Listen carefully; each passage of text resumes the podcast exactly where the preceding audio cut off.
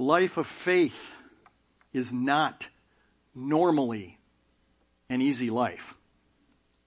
Maybe I should say that about 15 times. the life of faith is not normally an easy life. I think of the persecuted church around the world. And not just today, but throughout the ages. And I try to picture myself sometimes, and this of course is, is uh, go figure, a bit sarcastic or maybe cynical is probably better. But I picture myself walking into a refugee camp, and this is a present day, by the way, situation, and picture myself going in one of these camps where Islamists are quoting making the UN camps a living hell for Christians. And then I see myself gathering this crowd and saying, okay, here I am. I'm the, you know, the white missionary from America.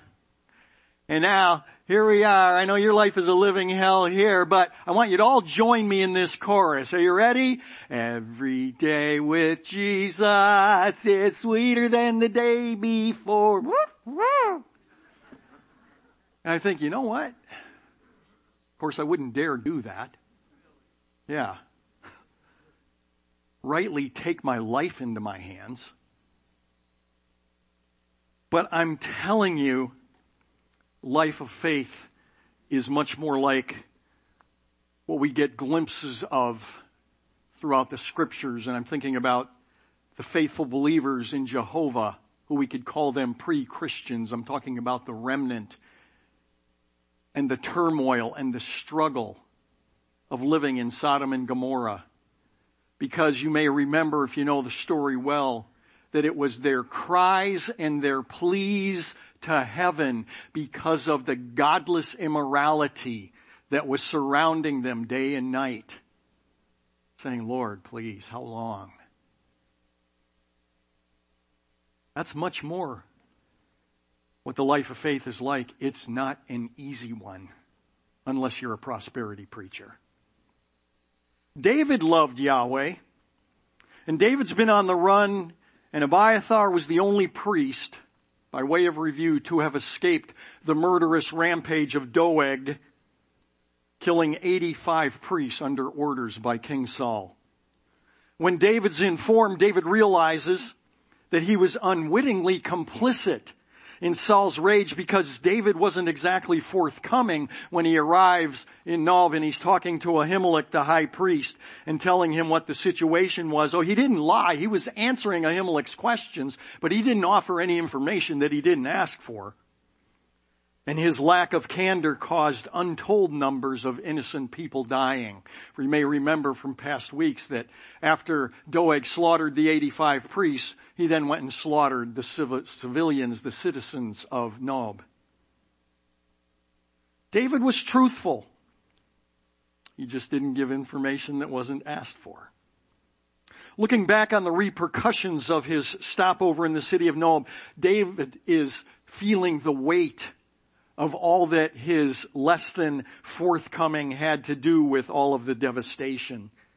And what we are privy to is that behind all of what's going on in what we would now call history, God was keenly overseeing, even orchestrating the events within the purview of the free will of the people he made and yet all the time while retaining unilateral control over all things. But what we need to note is that even when we are right smack dab in the middle of God's will for us, it does not guarantee smooth sailing.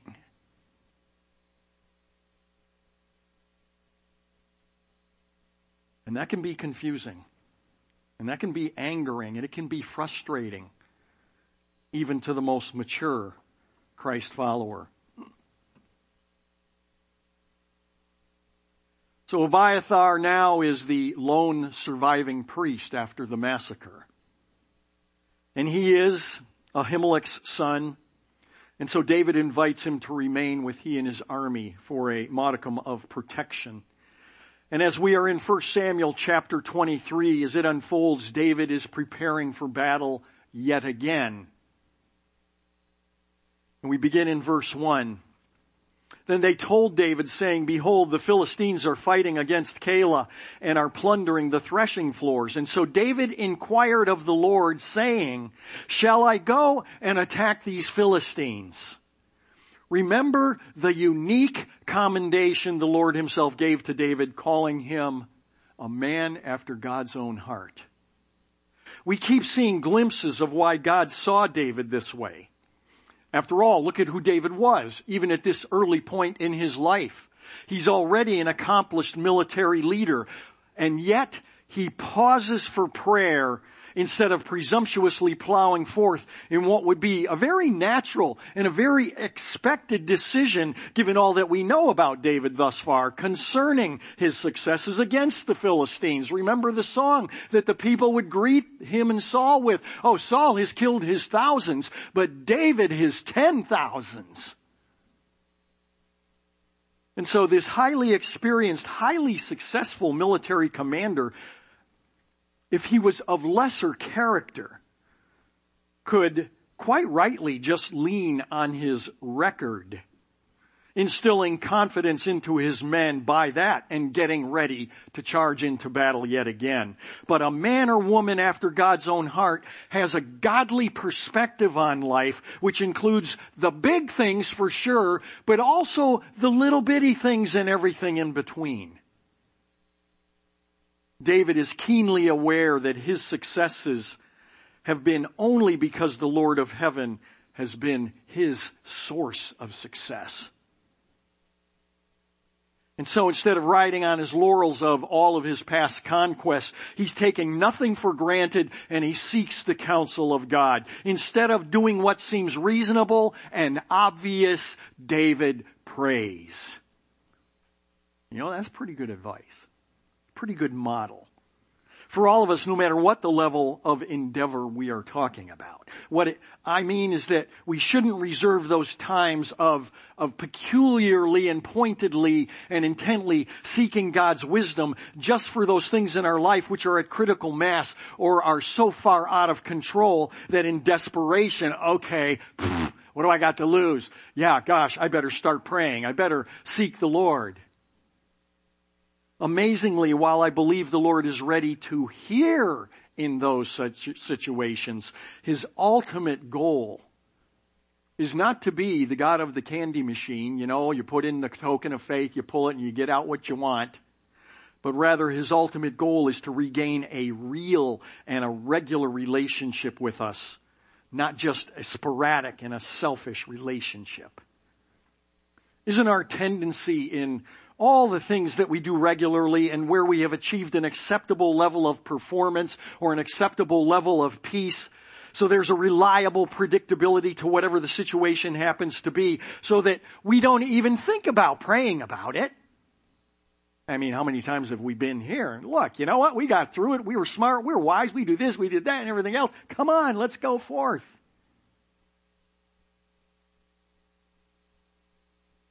Going to a grocery store. Now this is kind of a ridiculous and extreme example, admittedly. But it's from my life. We go grocery shopping and we go in and what? We go in and we get what we need. Today you don't even need a list. You just, well, not one on paper. You need your phone and or Alexa who you just tell her what you need on the shopping list and boom, bang, there it is and you pull it up. Do you ever pause and shoot up a prayer when you go in shopping? Not, I'm not talking about getting carried away or ridiculous or so, but you know, may, maybe, maybe things are tight, particularly tight financially, and so you just, uh, you know, Lord, just show me where the, the bargains are. Show me where the values are. You know, I'm in the, we get in these habits of we buy this and we buy this and we buy this because it's what we're used to. Even though there might be a significant price differential between this, this, and this and something else that the store has are on sale.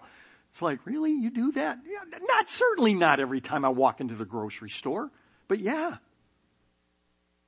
Or maybe you're having a particular issue that's stressful to you, called a diet. or it's not even a diet, you just have a habit, okay? Again, speaking from real life. You walk in, it's like, oh yeah, you know what, uh, eh. okay, Lord, I, I know I don't need Orville Redenbacher butter popcorn microwave, even if, even if they're the mini single packages every night of the week, but, well maybe, you know, if they're not in the house, they're not a temptation or whatever. Maybe I'm the crazy one, probably so. These kinds of things again sound silly and I think that even sometimes I'm wasting the time and the attention of the creator of the universe. I mean, after all, look what he's got to deal with on planet earth.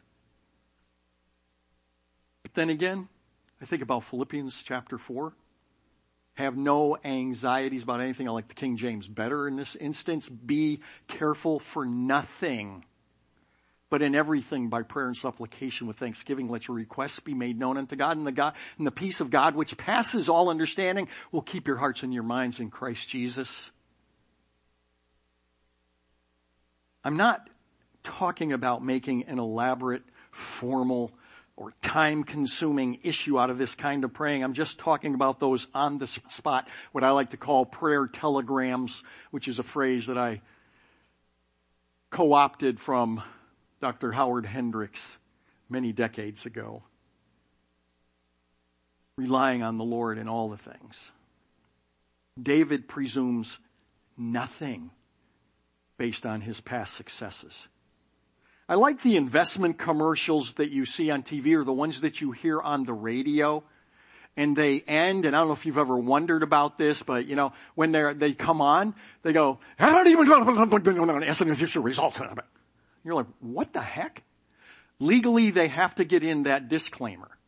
And so they are meeting the letter of the law, which is why they speed it up, because the human being has the ability, supposedly, to comprehend speech that is much faster than what we would normally hear. Which means I ought to be able, if I could, to give a, my sermon in toto in about 12 minutes. And you would theoretically understand it. But I can't keep my words untangled at this rate, so imagine what that would play out like. But those commercials always end with this. Past performance, whether you can understand them or not, past performance does not guarantee future results. I like that. I thought about that thinking about David and all of his successes. It's not a bad disclaimer to put over our lives. So David prays and the Lord answers. And the Lord said to David, David, yes, Go and attack the Philistines and deliver Keilah. Okay, David's got it, but David's men say to him, Behold, we're afraid here in Judah, meaning in the friendly confines of Judah. How much more than if we go to Keilah against the ranks of the Philistines? Now here again, a very natural, normal, and understandable reaction of David as the proven national leader that he is would be to grow at this point a little short on patience, starting then to say, guys, okay, look, let me remind you of a few things, and then recounting to his men, again, all of his and their successes against the enemy. But again, that that's not what David does. Then David inquired of the Lord once more. And the Lord answered him and said, Arise, go down to Keilah, for I will give the Philistines into your hand. Now, don't you wish, because I do, that when you prayed for something, especially those kinds of things that are really of, uh, very critical, maybe very time uh, important, but but dire situations. Don't you wish that God would answer our questions just like He did with David? I do. And today, are you kidding me with the technology? You wouldn't even have to bother speaking, man. He could text us. He could PM us. You can go on Instagram, follow him on Twitter. Think of all those possibilities. So why doesn't God do that? Why doesn't he answer us today in the ways that he did in the Old Testament? Well, if I can take you back to my message two weeks ago, I talked by way of illustration about Job and how God never answered Job's questions because in that particular situation, God chose not to. From Job 38, beginning in verse 2, we read, Who is this that darkens counsel by words without knowledge? Now, if that's God speaking to you, you're going, now gird up your loins like a man. I like that. And I'll ask you, Job, and you instruct me. Where were you when I laid the foundation of the earth? Tell me if you have understanding. Who set its measurements, since you obviously know? Or who stretched the line on it? Or what were its bases sunk? Or who laid its cornerstone? The Lord's not being cruel or mean or snarky here. Well, maybe a little snarky with Job. But what the Lord is doing is He is discipling Job growing him in his theological understanding to see that God is not obligated to answer the likes of us. Whether that is satisfying to you or not, that is an answer. And it's a good answer, but it's not the only answer. There is a, if you will, more theological, or to be more precise, a pneumatological answer to the question. A, pneuma, a what? Pneumatology, pneuma, pneumonia, air, lungs, right? From the Greek. In our context, it means the study of the Holy Spirit. Think of the wind or the breath of God, the nefesh chaya in the Hebrew in Genesis, and the breath of God came up. That's the pneuma. So there is a answer, an answer that focuses on now a very significant theological difference between Old Testament and New Testament where it pertains to the Holy Spirit. Unlike believers in the days since Jesus went back to heaven, David didn't have the Holy Spirit residing in him like all, all Christ followers do today. Remember Jesus' words in John chapter 16. He's with the disciples. His time is coming to an end. And he says, I tell you the truth. It is to your advantage that I go away. Referring to his death and resurrection and going back to heaven. For if I do not go away, the helper, the parakletos, translated the comforter, the helper, it is the Holy Spirit, will not come to you, but if I go, I will send him to you. And what Jesus is talking about there is that Jesus, while he is God incarnate, fully man, but fully God, he is there in their presence. And when they had an issue, a question, God was right there to answer them as up close and personal as you can get. And so, I mean, if that's your relationship and your, your, your uh, uh prerogative, your privilege with the Lord, why would you want anything else? So I understand their question. They're like, what? No, no.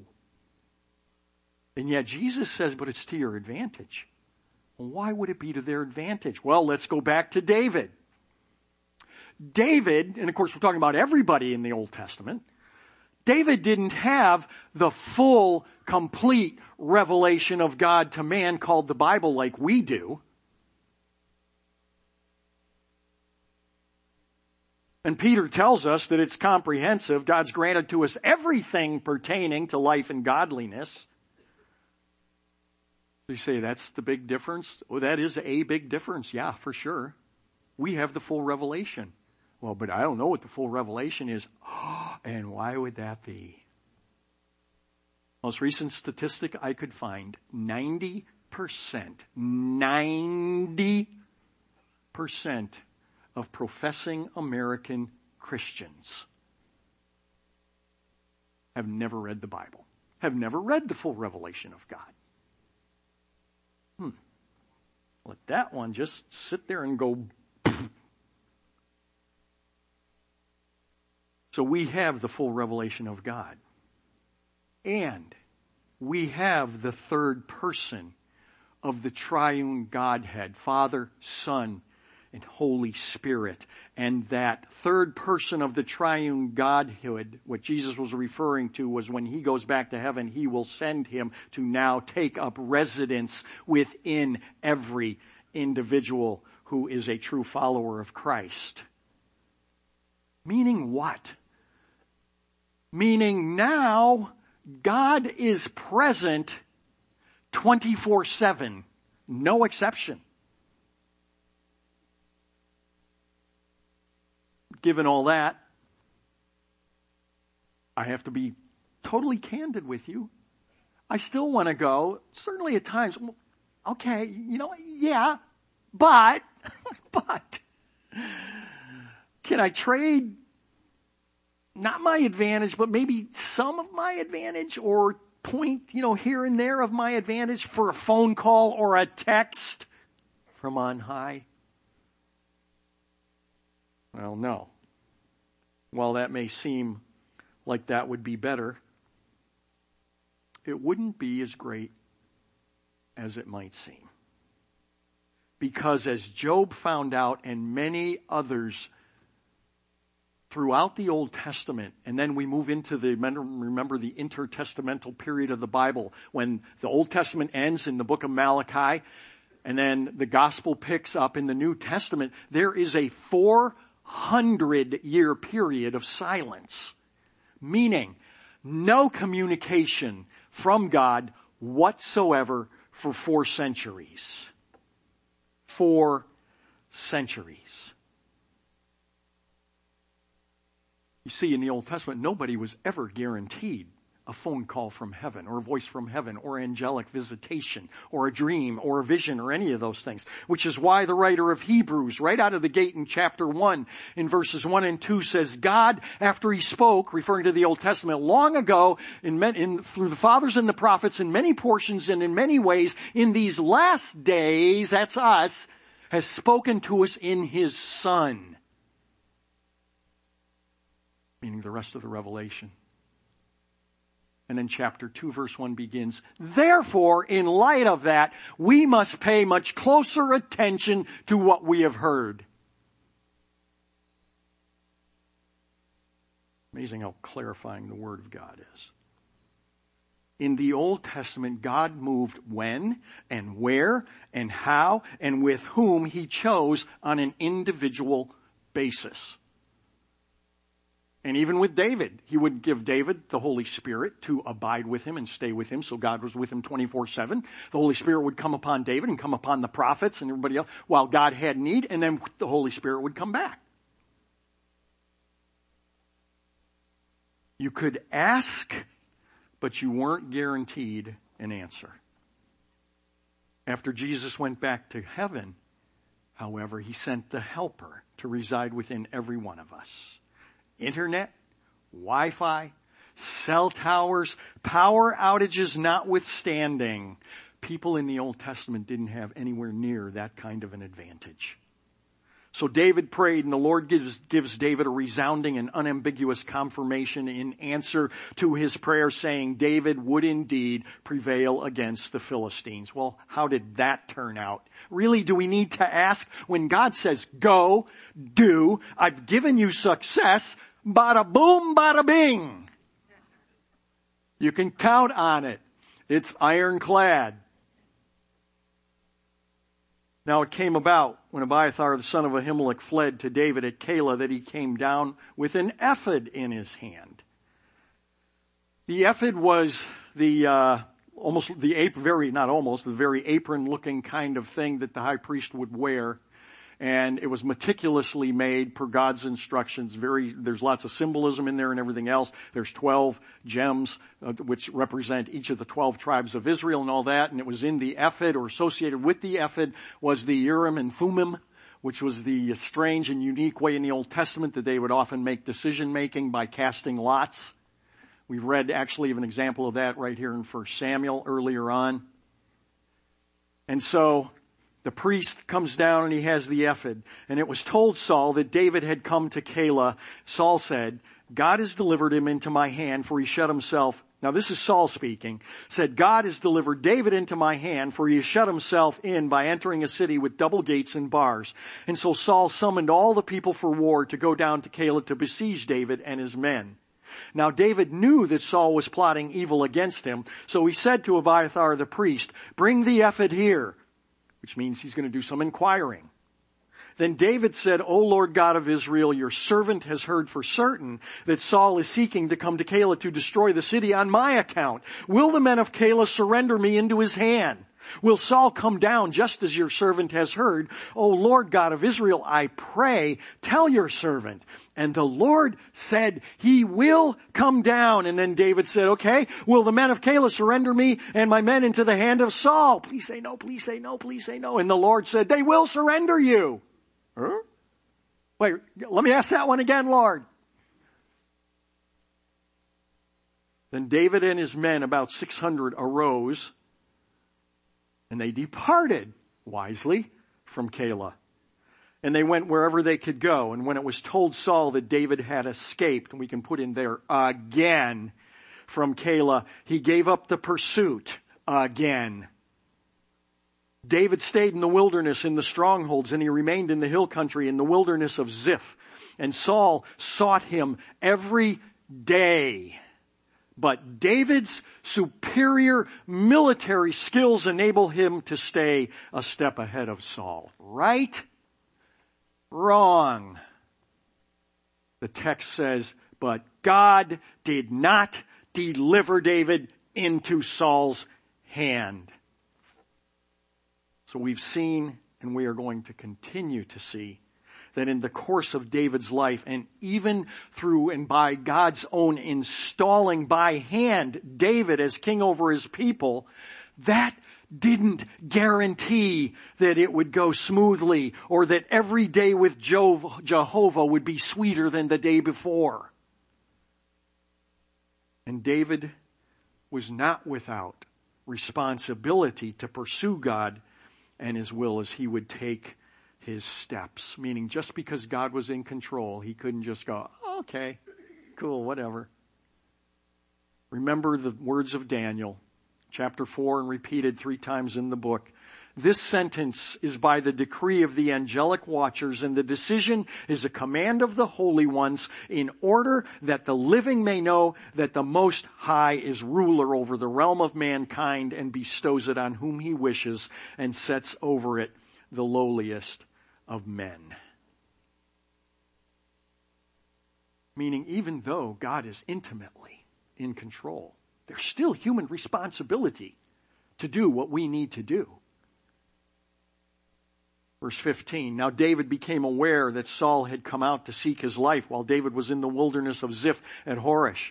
And Jonathan, Saul's son, arose and went to David at Horesh and encouraged him in God. And thus he said to him, do not be afraid because the hand of Saul, my father, will not find you and you will be king over Israel and I will, and I will be next to you. And Saul, my father, knows that also. So the two of them made a covenant before the Lord and David stayed at Horesh while Jonathan went to his house. We haven't heard anything about Jonathan in quite a while. And if you need to be remembered, he was the rogue son of King Saul. Rogue meaning he was not with his father. He was not on his side. And he and David, as we know from the past, were BFFs. As Solomon writes in Proverbs 18:24, there's a man or a man of too many friends comes to ruin, but there is a friend who sticks closer than a brother. And those of you who have been privileged to have a brother and sister like that, friends of that kind of intimacy and reliability, you know what a precious treasure that is. For David, that was Jonathan. And for Jonathan, that was David. Then the Ziphites came up to Saul at Gibeah saying, is David not hiding with us in the strongholds at Horesh on the hill of Hachilah, which is on the south of Yeshimon? Now then, O king, come down according to all the desire of your soul to do so, and on our part shall be to surrender him into the king's hand. And Saul said, may you be blessed of the Lord. Listen to this, which is why I'm slowing down and emphasizing it this way. May you be blessed of the Lord for you have had compassion on me. Just a couple of verses ago, Saul said, and God has delivered David into my hand for he shut himself in by entering a city that is double gated and barred walls and all of that and reinforced. He's trapped. Now we have got him. Praise be to Jehovah for giving me my enemy. Do you know what is more pathetic than a person who is in abject rebellion against the Lord on high? Do you know what is more pathetic than that? It is someone who is in abject rebellion against the Lord on high, believing that they are doing the work of God.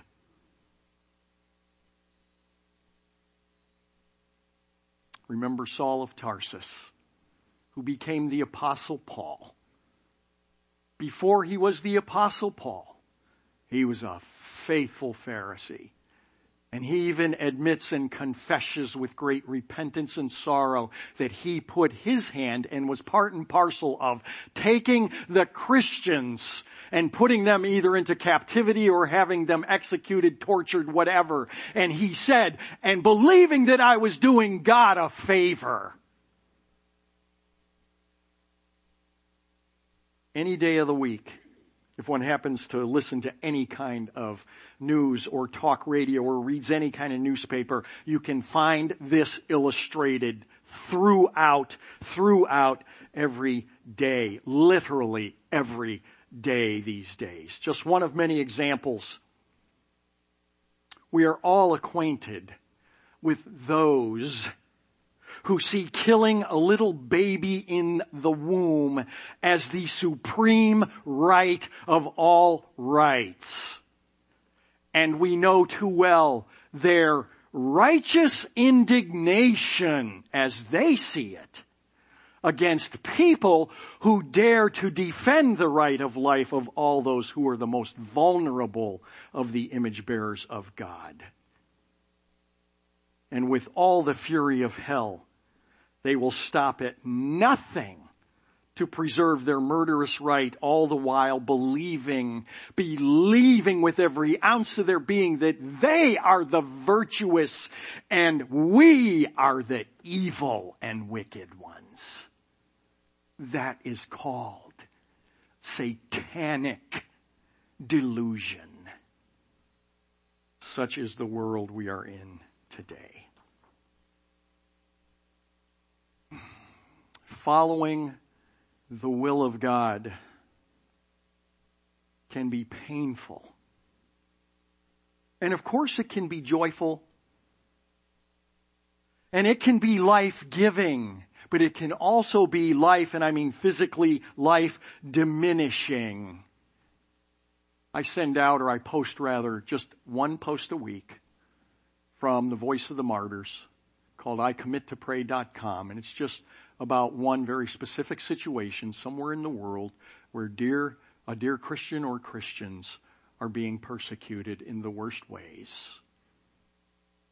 Because we need to keep in front of our eyes that every day with Jesus is not a promise that it will be sweeter than the day before.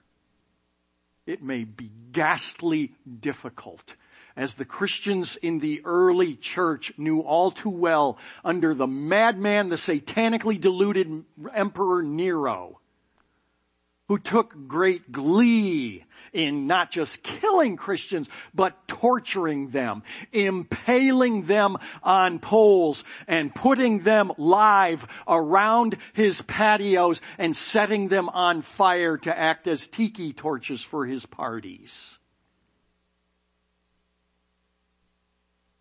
When you read in the book of Hebrews, chapter 11, Faith's Hall of Fame, he talks about those faithful of whom the world is not even worthy. And we get a glimpse there again of some of the things that they went through and experienced, the tortures. They would wrap them in animal skins that were fresh and they'd toss them out so that the wild dogs and animals would just eat them alive.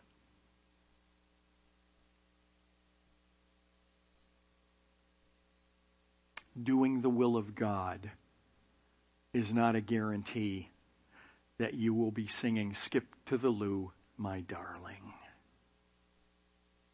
But remember this. This is not the end of the story. And more and more we're going to have to remind ourselves of that.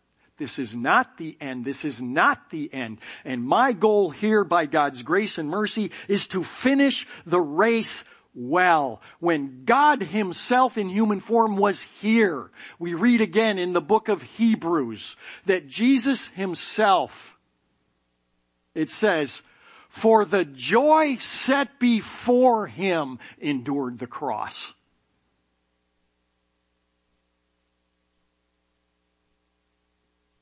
Where do we get this idea, whether it's ever spoken or not, but thinking that, well, he was Jesus, he was God.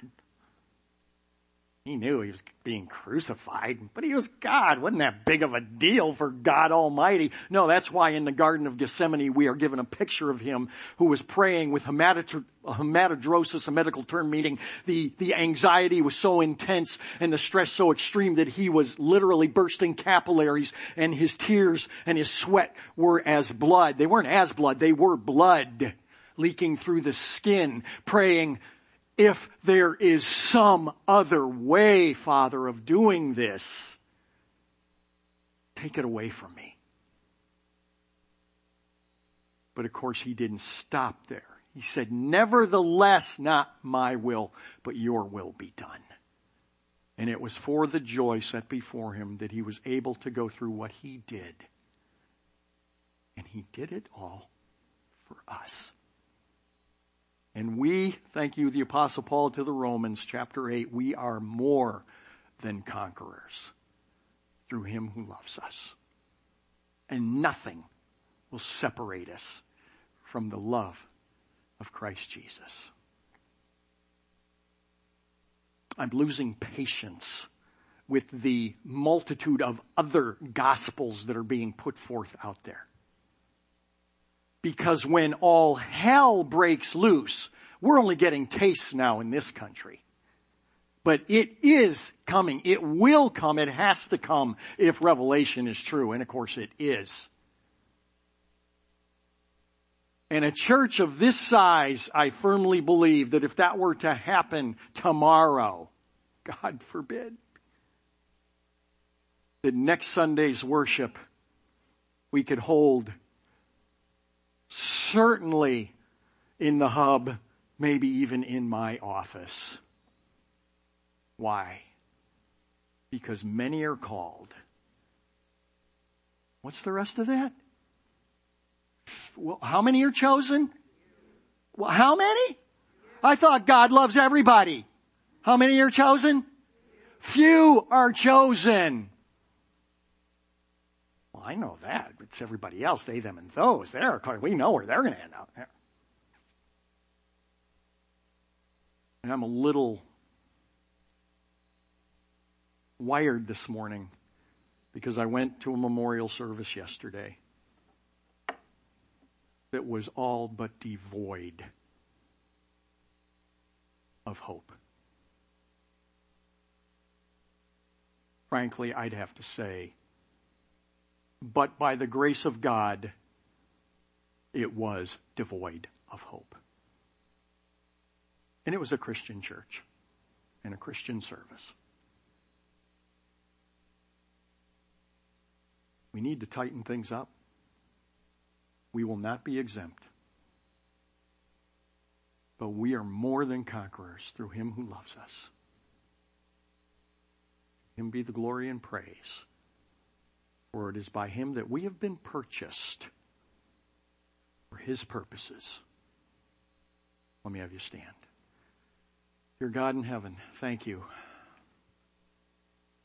Thank you. The vessels that you have chosen to do your work, Lord, makes me shake my head.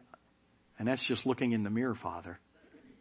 sometimes I, not sometimes, oftentimes, dear God, I, and you know, you know, Lord, that I'm telling the truth right now. I go, Lord, I, did you really know what you were doing in choosing me? And thank you, dear God in heaven, by eyes of faith and the testimony of the Spirit within. I know you did, and you do. Lord God, grab those people wearing your name who are playing games to their detriment. In Jesus' name, amen.